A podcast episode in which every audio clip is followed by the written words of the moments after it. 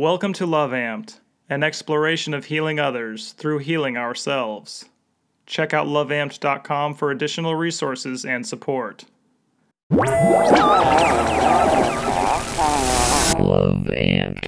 Hello, friends. Welcome back to Love Amped. I'm your host, Seth Pearson, and this week we're going to be talking with my incredible friend Leaf about his negative self talk, how he's viewed um, himself as a martyr in the past and how that's affected him, uh, some of the men's work that he does, um, and what that's kind of like. Even talking about uh, the generational work that he's done uh, through uh, using ayahuasca and other psychedelics. And of course, there's a great story in there of how we met, and it's just awesome. Anyways, I'm so happy that I got this guy on the podcast because he is one of the most important people in my life, and uh, I love him very much. So enjoy, friends.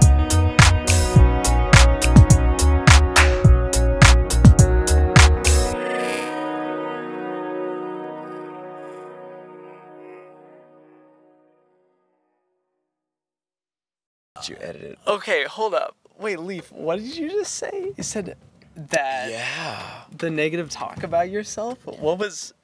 What is this? We'll introduce is in a second, but what is this? Well, you know, um, spending three and a half days with you at Burning Man last year, uh, through our friendship, um, really challenged this negative um, self-talk I have on myself. Uh huh. Burning Man is this really, for me, it's this really wild, dynamic, constantly changing experience. And I don't think I've ever spent three and a half days with anyone. Really? Yeah. And so the fact that, you know, you wanted to hang out and spend time together um, countered, like, really was completely uh, the antidote to this negative self talk I had of myself. What would you, what would this negative talk, self talk be? How would how does it sound? Sorry, all these creakings here. But I'm just we're Yeah, getting real we're close. All working it out. We're we're all working it out right now. Uh, I think a lot of us have self-talk that get built into our consciousness, and there are these ridiculous tapes that run and run and run. That, when presented to other human beings, other human beings go, "Really? You believe that?" Like, and I do that all the time. I meet people and I and I listen to their negative self-talk tapes and I go, "Wow, that's I get that that's true for you and that's not my experience of you." And so spending my time with you, Seth, at Burning Man last year in your ridiculous outfits, which by the way, you need to see pictures of these because they were ridiculous. I think they were like from some like Asian 13 year old girls shop or something online. I don't know. They were just really ridiculous. Um, that to spend that much time at Burning Man in such a dynamic experience was counter to my experience myself. Wow. Yeah. What was your what was your experience of yourself before that? Like what are your tapes? Like put a tape on, like one of some that you've saved in the past. Oh man, my tape. It's the perfect tape for me. It is, um, man, you're really good, but not good enough. Wow. Yeah, man, you're really good, but not good enough. Wow. And that's how I grew up. That was my experience, growing up in New Hampshire in the '80s. Yeah. Uh-huh. When in in the 80s, like when did the when did that start?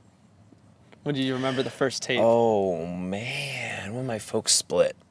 Oh. My Oh. folks split when I was nine, and we we moved from a home, from a house, into a uh, a large um, apartment complex. And there was something about that that said, "Wow, you know, you thought you were really good, but you're actually not, because now you're living in this big complex, big apartment complex with all these people that you don't even know. Mhm. So take that." Wow. Do you feel more of like that it's the fact that your whole situation changed or that your parents split specifically? Hmm. I've thought a lot about this, and this is kind of coming at it at a really different angle, which is good. Um, it was this false belief that I had of this life I was living with this family that the underpinning it wasn't that it, it didn't work. It wasn't working. It clearly wasn't work because my parents split. So therefore it didn't work. Therefore i wasn't working. Mm-hmm. Because i mean what do nine year olds think right? Nine year olds think that the world is all about them. So i think that's what happened to me. And that's probably where that landed first Okay, so Yeah. first landed, how did it evolve? Because obviously the tapes were still playing up until last year. So we got some, we got a lot of years of, of tapes there. there are a lot of years of tapes and um, how it manifested was excellence i decided i'm going to be really good so i decided to turn on my brain i took ap courses in high school i ended up becoming an electrical engineer got a pretty decent grade and uh, and then got a really good job getting out of school and made my first job made more money than my mom did as a uh, bank vice president Oh shit. in the 1980s, and that was a big deal because I didn't know what money was. I, I mean, I knew what money was, but I didn't know what salary was. I didn't know what benefits were. It was my first job, and so to be able to go from this kid who's living in an apartment complex to suddenly making a decent salary in 1988, um, not knowing what decent salary meant, um, was a really big deal. Yeah. Yeah. So that changed things a little bit. But obviously it didn't change them enough. It didn't change them enough. There's still, sometimes there's still messages that still run, and I think they run in all of us, and that's why um, that's why we need each other hmm to check those, so we can say like, what are you talking about? Yeah, because I, I was unaware of these. Because things. that, yeah, exactly. That's not how I Completely aware. experience you. Mhm. That's not how I experience you. So, and so, um, and that's where the good work is. The good Mhm. work is internal reflection, seeing parts of myself that are holding me back, and um, transforming those. And if I'm really lucky, I'm doing it in a group of people who are also in the space of transforming themselves. Mm-hmm. Yeah. Tell us tell us about those those those spaces, those those transformations that you see. Oh man, wow. Well, there's a couple. the biggest one for me is a group called Mankind Project, and that's where I do a lot of my work. And we're a men's initiation workshop, and we spend three days. Each man man gets to find very quickly and clearly what doesn't work for him as a man, and then in the presence of others, transform that part into a gateway for him into what is really awesome and great about him. because uh, where is that in school or college or like You know, it doesn't exist in school or college at all. Um, but the idea of initiation has existed for millennia. N- Indigenous peoples have done initiations for millennia. Initiation is all over our culture. Initiations could be um, a first date, a first kiss, a first sexual experience, a marriage, a child, first job, passing of a parent, the passing of a child. These are all initiations. And what I want more of in our Western, in my Western American culture, is recognizing the importance of these transformations. They're super powerful. And I know my dad just passed last year, and it just happened, and he passed, and and it's done. And I'm like, wait a minute, my father just passed. And so, where does that resonate in me as a as a human being? Wow and it's it's still it, you know the fact that we met uh, every day i'm just blown away like how did it happen like how could that have happened at a more ridiculously perfect moment in both of our lives Well, that's a good story. Is that the story we should tell? i think i think at least get some bit of that story and that here. that actually might be the point of this conversation. Um, so Seth and I met at Burning Man two or three years ago. Mhm. two Two, years, ago, Three years ago. Uh, I was oh work- shit three years ago. two years ago. two years ago. um, so there's an organ. So uh, Seth and I both go to Burning Man. Uh, that's that's that festival that happens out in Nevada, and uh, there is an organization called Zendo, and Zendo is a place where people are having intense uh, psychological or psychedelic experiences, and in Zendo, our our work is really about there's no such thing as a bad trip. It's there was an intention behind consciously altering ourselves. And so, what was that intention? And what is the greater good that's going to come out of that altering? So, I took my first training with Zendo. It was Burning Man two years ago. I'm on my first shift. I was taking an overnight shift. It was midnight. Me and some friends show up, and we're standing in the Zendo space, which is at Burning Man, and it's um, it's filled with pillows and uh, cushions and pretty uh, fabrics. It's a very soft, gentle space. We've got tea and some food and fruit and things to help people settle into their experience. And all of a sudden, through the door popped these four human beings in ridiculous Burning Man attire. And they said, Yeah, our friend is like having a really rough time. Can you help us? And I was with some friends of mine, and I looked over and I went, That's my ride. That's my night. That's why I'm here for this night. And so they brought this man, Seth, the one who's interviewing me now, and brought him over and sat him down. He was very, um, was very disoriented. He didn't know what was going on, and uh, and his friends left, and one of his friends stayed, and um, so I'm just sitting here struggling, like, what do I do? Like, I got this three-hour training today. I'm like, how do I handle people in intense psychedelic experiences? But I, it occurred to me that people often just want to be heard and listened to. So I asked him what's going on, and he told and he spoke. Not all of it was coherent, but that was okay because uh, I was tuning into his experience. Uh, and he had a friend with him, a good friend, and they were cuddled up together. And there was a part of me was thinking, like, oh, are they lovers? Because that's really sweet. Like, how sweet. And it turns out they were actually just really good friends. This is Adam Balk, by the way. Everyone. Yeah, that's Adam Balk. uh, because the love that was transmitting between them, I decided, ah, that's my grounding rod. That is how, what is the portal to help this man in an intense psychedelic experience move him through? And I decided, it occurred to me that maybe it's love. And so, so I said, so here you are, you're Burning Man, and you decided to try LSD for the first time, and it's ex- intense all around. And I said, Would your friend introduce you to an experience that would harm you? And you said, No. And I said, And so it's a gateway, isn't it? And you said, Yeah. And so what do you want to be a gateway to? And in that moment, you shifted and your energy changed. And it turned into one of curiosity and exploration versus like, What is this? Mm-hmm. Because initial psychedelic experiences are really intense.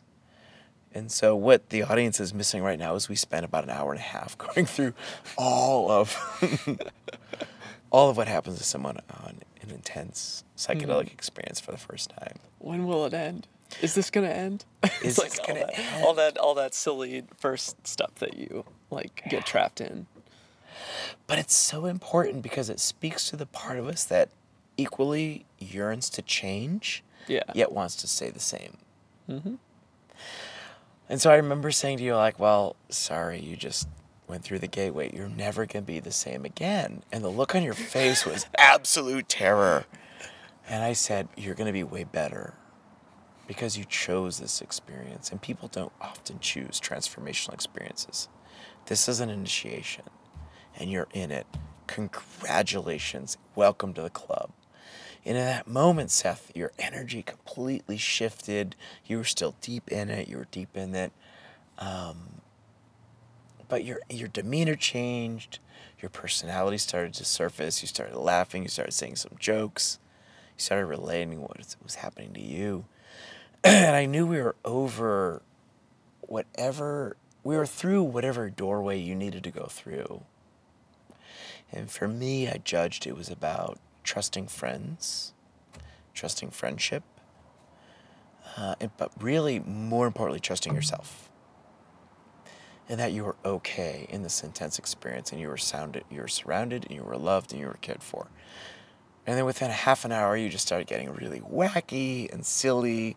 And who I know you now totally came out. You're like, I gotta take a leak. We gotta go. and we all got up. We had a long parade, and you were totally tripping. And we went to the bathroom, and you were talking about being in the porta potty and your experience in there. We were all laughing because you were really settling into the experience of yourself in a in a psychedelic in an intense psychedelic, psychedelic experience. Um, and that's where I knew the corner was turned. And uh, and then Adam Balk took you home, and uh, and then three days later we got to re-meet, and uh, and just talk about who you are as a human being and connect and continue that work and reintegration because for me, um, psychedelic experiences integration is so important. Yeah, extremely important. like It's like everything. it's everything, and um, yeah. So that's what I have to say on that experience. I love it. And just some of the the key takeaways for me from that experience and that I think like because of you especially like that you brought out is like during I was 24 then. Between 22 and 24, my fear of death came back up. Yeah. I had my first existential crisis when I was four and a half, and uh, about the fear of death. And it's just like that stuck with me for so long. Mm-hmm. And then it reappeared, and I was like, oh my God, I'm going to die one day. What the fuck? And so th- through that experience, I got to, you know, feel you know the the known or what's normal like like melt away and thus like kind of experience oh well death is like probably going to be something like that you know you just start to like forget things or things mm, feel familiar but like you're not sure and then you're like oh well what's me? What does that mean oh whoa. Um, and so through that experience i got to kind of let go of that fear to this day. I'm not i don't have fear about it anymore. Yeah. of course i don't want it to happen tomorrow but like yeah. And then through us talking about it realizing like at that time still a virgin still like pushing intimate relationships aside in my life and then like it's just it's just crazy that the next year at Burning Man I get to like sit you down and be like leave it happened It happened. I just remember it's just it was so good yeah. Gateways of transformation. Mm-hmm yeah The year after that, my dad passed away. Mm-hmm. And I got to sit with my dad as he was unconscious and dying. And I held his hand and I said, You know, I don't know what you're going through right now, but I've had a lot of psychedelic experiences, particularly with ayahuasca. And I make up, I understand what you're experiencing. You're bridging these realms and you're bridging these realities. And, um, and I love you and I want to connect with you through these experiences. And he squeezed my hand. I was like, okay, well, maybe in this dying man, um, we were able to connect. yeah absolutely Yeah. when you mentioned um, kind of uh, ayahuasca and then going back to like i remember you talking about not just like the negative self-talk but in one of your ayahuasca experiences like letting go of your like the side of yourself that you see as suffering do you remember that I do. where what like part of your subconscious like where does that like suffering come from and like how do you think like letting that go has helped you Well, I believe that uh, parts of ourselves have valuable messages to give us. And some of them really run their course. and so there's a suffering part of me. Man, one of my biggest shadow parts of myself is my martyr. okay And that's the part of me that goes out and does good in the world and then waits for someone to acknowledge it. And they don't. Oh, woe is me. So I sat home and I drank way too much wine and I just cry about my terrible life because no one's seen me. And that's the part of myself I call my martyr. Okay. Um, and that comes up a lot. And that's just, that's a part of me. Um, and um, it brings me in touch with the part of me that really likes to suffer. Mm-hmm. There's a part of me that likes to suffer and I get something out of it, but I don't ultimately get what I want. Okay. The golden part of me wants connection. I want love. I want touch. I want intimacy. I want intellectual intimacy, emotional intimacy, physical intimacy. And yet there's a part of me that totally digs being in the background, being a little whiny, whiny voice in my own consciousness. Mm-hmm. Um, and that's what my work with psychedelics has really brought forward is how loud that voice is and how much that overpowers my world. Wow. That's that sounds uh, that sounds like a tough one to, to get rid of slash hard one you wanted around.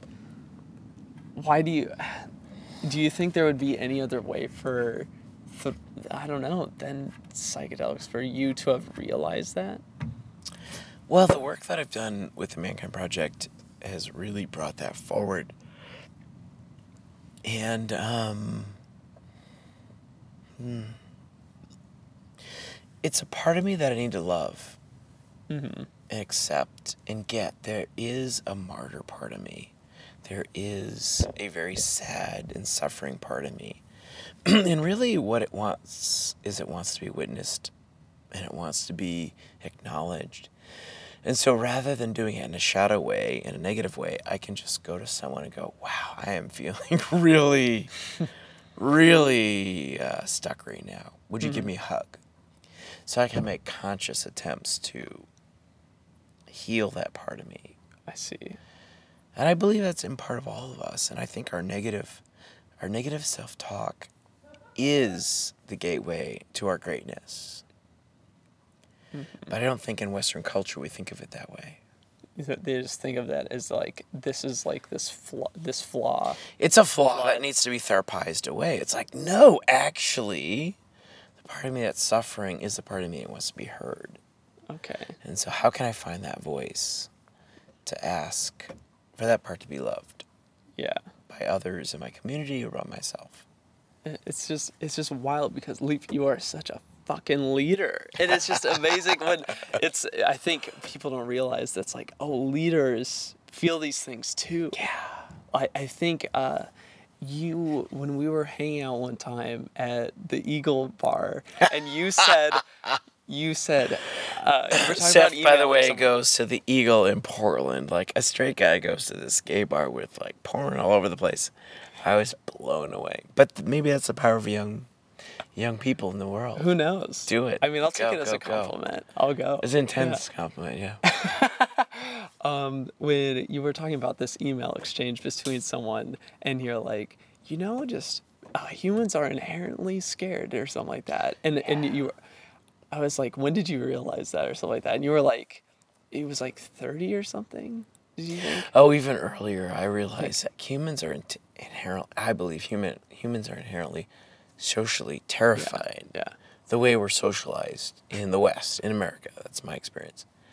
And um, and it really doesn't take much to step outside of our shell to connect to another and ask for what we want and to connect, and to create something new and beautiful. Mm-hmm. Absolutely. Yeah. And then I was, and then you're like, when did you realize that? I was like, 20.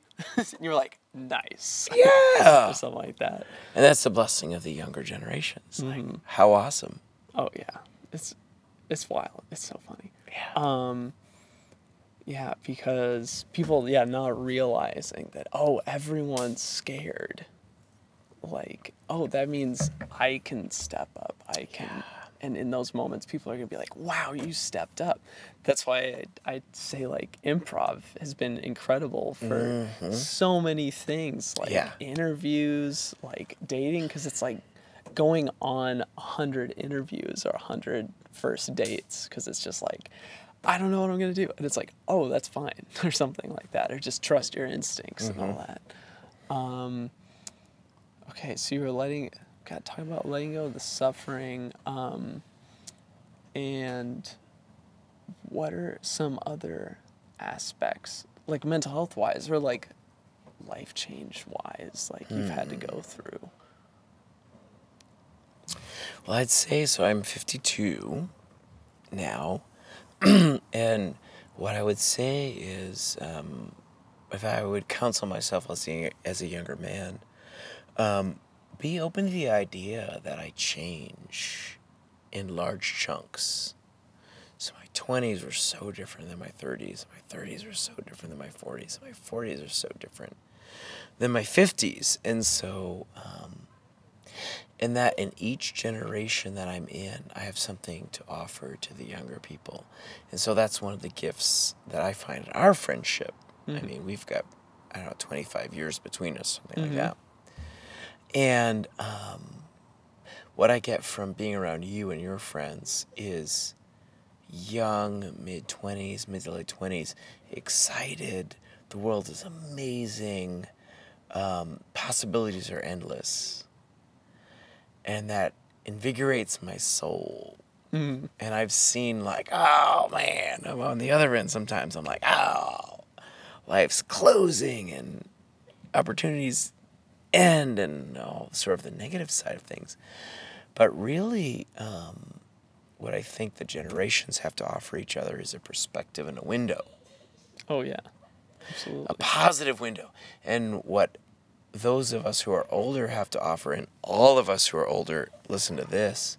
We must, it is our responsibility to bless and love the younger generations and let them know authentically how they move us and how they empower us because they do for me. Hmm. Being around you and being in your home and being with your younger friends i'm inspired i'm more creative i'm more thoughtful and maybe i can offer a more grounded future perspective. Mm-hmm. That in 20 years you might be here and you might wonder when you're 52 like what the hell do i look like? Who am i? Yeah. and you might look to me to say that because I've had other men that I've looked to. I have men who are 70 now, 75 and 80 that I admire. And I go, Oh, like Frank, right? like Frank, like, Yeah. oh, that's what I look like when I'm 75. Yeah. That's 20 years away, well, 23 years away, but like 20 years isn't that long away. Mm-hmm. And so, what if we, in our generations, committed to the idea we have something to offer to youngers, but it's really just our presence and not like, well, when I was your age, Timmy, you know, you really it's, should like. it's way different. It's How do I do that? being around you compared to other like older adults. It's so hard. Like, how do I be around you, Seth? Like, Yeah. you know, we've got 20 something years between us. I'm like, so I don't want to, like, well, you know, make sure you do this, that, and the other. but how do I convey my life experience to you in a way that you go, like, ah, that's valuable to me? Yeah. Or maybe in 10 years, or 20 years, or 30 years, or 40 years, you go, oh, I've got a model for that. Yeah. So, how can we as humans model what being older looks like? Mm hmm. I mean, by looking at you, because uh, b- before meeting you, I felt like I truly like you know I had a lot of friends with great parents. You know, my parents great, but um, like I feel like there was a point where like you know I wasn't learning as much from them, or like didn't have someone to like truly like constantly like learn from, and I just feel like every time. I'm like in your presence. I learned something. It's um incredible. I'm like, this was truly missing from my life. Uh, like a, a like people have like you know career mentors and stuff, and is but it's like you were truly my like life mentor. Um, I I just feel very lucky having that. Um, Well, curiously, you're inheriting another generation that I'm looking to. Mm-hmm. So I'm looking to Frank, like for instance, his mom passed last year. okay. And just like, I don't know, how do I be with a parent who's passing? And so I got to watch this man who's 23 years older than I am with his mom who's passing. And so I went to visit his mom and I heard the stories. It was, mu- it was years, years Yeah. that she took to pass. Yeah. So she finally passed. And then last October 2017, my dad passed. And I'm like, I don't know, what the hell do I do? A parent passed. How do I handle that? And then I thought back to Frank. I'm like, oh, maybe that's how I handle a parent passing. And so Yeah. when I had questions, that's what I did. Yeah. I just looked to him. And and then so you're and then my mom passed away. And Initially, you're such a young like- man. Yeah. And your mom, who's probably around, I don't even know how old she was. She was probably around my age. Yeah, Or she was like what, fifty-seven or She something. was, like yeah, a few years within me. Um, yeah, and that was within what a month and a half of each other or something like that. I remember when you, um, you posted on Facebook that it happened, and I was like, "Leaf, so sorry to hear it." Blah blah, blah infinite love, and you're like, you're like, "Oh yeah, uh, thanks," and then like. You, t- you mentioned talking about like how you were you know there for it and everything. And then it's like about like it's like crazy that someone's like passing in front of you and then you're like it's kind of cool. Or something like that. It's kind of cool. it's kind of cool. Like stuff happens. Like whoa. And then so like like backstory for the listeners mom my mom had cancer and then two days after i saw her uh, on december 29th she committed suicide I hung herself uh, which is In your home? insane in in, the, home, you grew up in. yeah, yeah, and um, uh, you know that that's kind of out of nowhere. That's pretty crazy. Um, but I totally like thought of you as well, of like how you handle it. Like I always thought of like you know it has to be like in the movies or like you if something like bad happens to you, you have to ruin your life or something like that. You have to let it happen and. uh but like because I had like how you handled it, like I I was able to like I'm, you know, there's no self harm I'm doing to myself. I'm not like Yeah. you know like in this rut. There's like I will slowly process it till like forever. And do your healing. Yeah. Um, but like, I don't know. I just felt like the whole time, like you said the same thing. How you were like, oh yeah, I felt like I was everyone else's therapist. Like when I was talking Yeah. to people about it, and I felt the same freaking. Isn't way. that great? It's crazy. It was like at the funeral, like the first funeral. We had two funerals, or memorials, or whatever you want to call them. Um, and like just people coming to me that I like haven't seen for a long time or like are really close to me and they're just crying, just crying, and I'm just like, oh, it's I'm like it's gonna now. like it's gonna be okay. It's isn't that crazy? Yeah. For those of us who lost loved ones, yeah. yeah, it's just so wild. And you got that from Frank. Yeah. I heard how Frank was with his mom when she passed. yeah, So I'm like, my dad just passed. What do we do? I don't know. I'll be like Frank. yeah, And then I told you that story, and then your mom passed. yeah, And then you got to inherit that story. yeah. So essentially, you and Frank are connected, and you've never met the man. Yeah. Oh, I did meet him. Last, met him? Yes. Les Les Burn. I re- at Rhythm Wave. Of course you yes, did. Yeah. Yeah. Because you were like, this is like Yes, kind I of how I, remember am to now, you, like you were to me. And I was, and he was. I remember what he saying, how you were like, so Frank, you gonna do any like psychedelics this weekend? He's like, no, man. I feel like I'm tripping all the time, or something like that. when I'm at Burning Man, I feel like I'm It's tripping so all the time, and I was It's just like, so this guy is cool as shit. That's so him. yeah. I learned so much. Wow, I didn't know that about that. That's how kind of you got from it. That's how I got to that space. And that's how I got to like when my dad just died and everyone around me seems they need support. Okay. I guess that's my job right now. it's like be the supported I guy. thought you were all supposed Yeah. to support Yeah. me. Yeah, it's so funny. Um, Yeah. and it was beautiful. His passing was beautiful. It was. I got to hold his hand. I held his hand as he was. His breath was changing, and his heart was changing, and his body temperature was changing. And I was. It was October in New Hampshire where I grew up. Mm-hmm. And looking out the window was gorgeous, like red and yellow leaves falling. And then, uh, and then he just went. I was with my brother. It was uh, he and I uh, grew up together, and uh, he just went. And that uh, moment of passing, and then I realized, like, my brother didn't know what to do. in that moment. And neither did I. And then a moment, then a part of me went like, I know what to do. We need ceremony. Mm. And ceremony is that thing I think that humans do when we don't know what to do. and he said, "What do we?" And he looked at me with this face like, "Our dad just died." And like his his heart rate literally just stopped.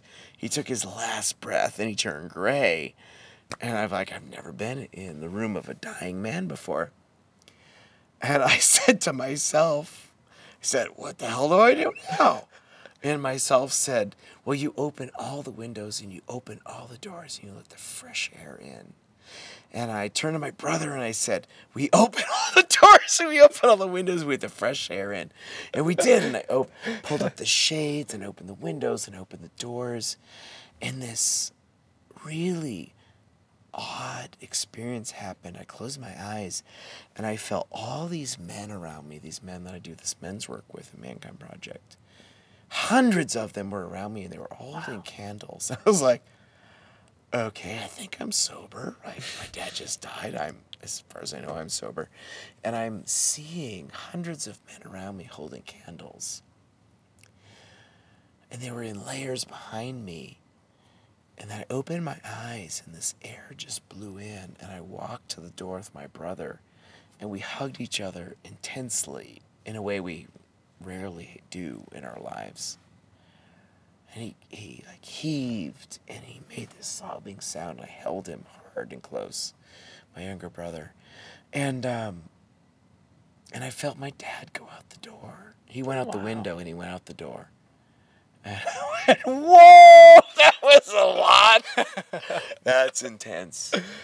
And uh, that was yeah, October of 2017, and into a gorgeous New England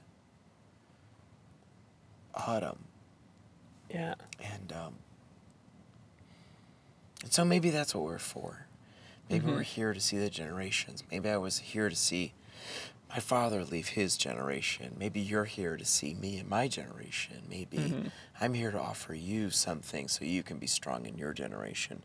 Mm-hmm. And then there are those who are right behind you, Seth. Mm-hmm. There are those who are 10 years, 20 years younger than you, who don't even know you yet, and they're going to find you and they're going to like, that fucking dude was awesome, and you're going to change their lives. And what if that were our jobs?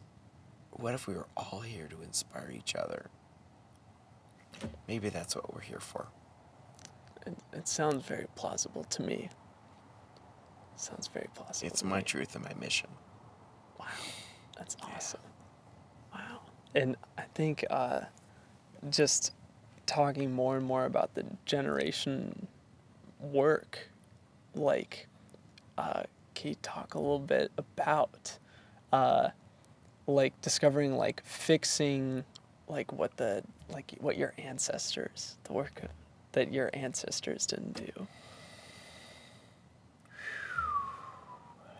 So this is more in the trippier realm. and sort of the more medicine work, um, more intense experiences. Um, I wasn't quite sure about the concept of um, generational work. And um, one night, deep, deep, deep, deep in some medicine work with ayahuasca, it became very clear to me that um, this reality that I'm existing in, what if, as a concept, what if this reality is about taking a concept and bringing it to a manifestation? What if that's what we're all about? What if there's this concept called sunflower and it's manifested into this thing we all see? Um, what if I'm a concept? And so I'm in this deep experience, and I said, well, if I'm a concept made into manifestation, i.e., a physical body, what would that be like? and I got this immediate vision of this beautiful, divine, generic feminine form that I was aware that was my mother, my mother in this life. And I said, Well, what's going on? And suddenly I saw these two bright blue dots, and it was me and the man that I identify as the fa- my father in this lifetime. And I said, Well, what's going on? And I could see me and this other being who I know as my father, jockeying who is going to father the child and who's going to be the child. And in that negotiation with this feminine presence, i.e., my mother, uh, we decided that I was going to father and he was going to be the child. That's right. You heard that right, folks. oh, yeah, it's, we're getting kind of strange. and before all that happened, I changed the rules and I slipped in before. And I, oh, it's kind of strange. Um, I uh, inseminated myself inside my mother so I could be born in this body. And my father did not get that opportunity. Um, so I created myself through my father. Um, and my experience of my father throughout my this life was he really wanted to be loved in a way that his biological father didn't love him, my grandfather. He really wanted my love, me. And, uh, and I chose to be the child. And so, curiously, he didn't give me the love that I wanted, and nor did I. Mm-hmm. And so, we lived this loveless life together until he passed last October. Uh, he was there and he provided food and shelter and housing and but what was missing was the intimate connection between a father and son that I so dearly wanted. And, um, and I saw why. Because I was a little cheeky bastard and I took the position as child instead of the father. Which might sound really strange to many of you listening, but if you've had these ceremony experiences, you may understand. Yeah. Sound, they just, the more I hear about them, the more it makes sense to me. And I have I haven't uh, done it yet, but soon, soon, soon. I'm really curious what uh, who is out there listening to this complete ridiculous ramble, and I really hope you edit this strongly because wow. Oh, definitely not. it's just it's, it's very straight. Uh, I'd be really curious to hear what uh, what people think. People think. Well, more importantly, like how does this relate to people in the world, like in their mm. own lives, like how do they feel? How they're anchored in their own bodies and their own realities. Mm-hmm. And really, what what crazy ass shit we make up about ourselves, or I make up about myself. Exactly. To justify my own consciousness and my mm-hmm. own being. Well, and, that Go ahead. Yeah. I we'll mean, just just like uh, I mean, that's what I like to hope that this podcast can kind of bring wow. kind of these different awarenesses, like oh, these are possibilities, like yeah.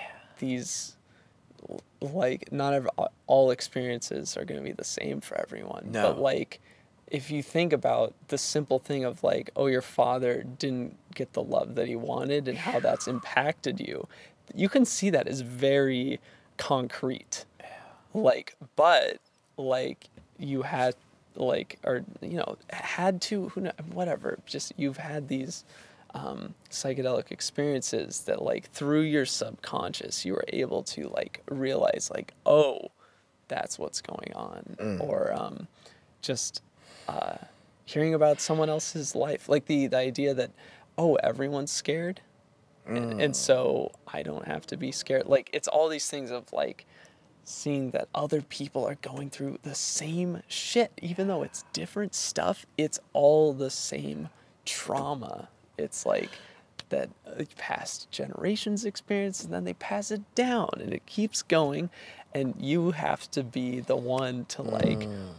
to fix it. And then if you want to like you know keep having kids or how you influence other people in the world those are your kids too in a way mm-hmm. it doesn't matter that they're not blood related um, and so it's like we can continue being the this like generation where there's like rapid growth because like you know our minds are a little more open than the past and wars and closed-minded yeah. slash uh, open minded religious stuff that isn't that's I don't know doing more damage than good in a lot of cases. Mm-hmm.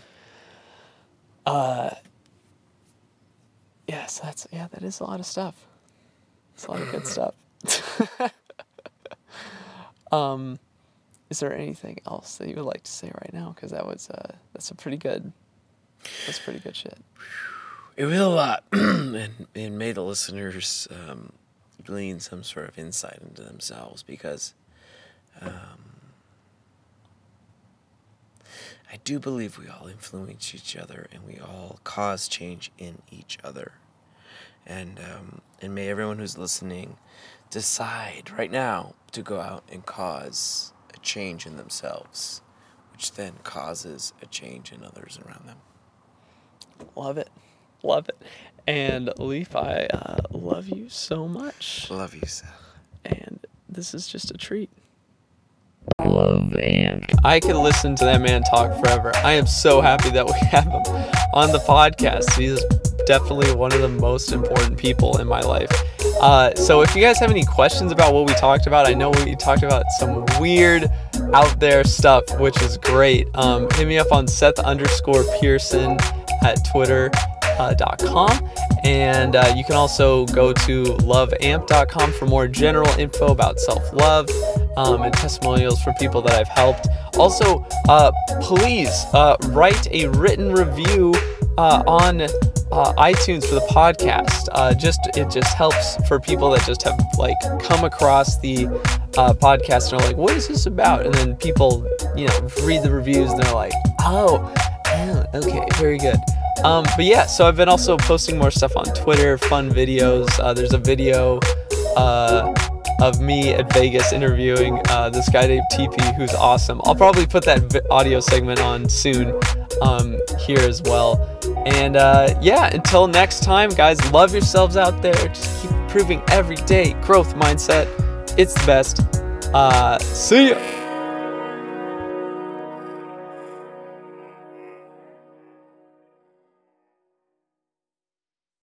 This was Love Amped, a podcast by Seth Pearson.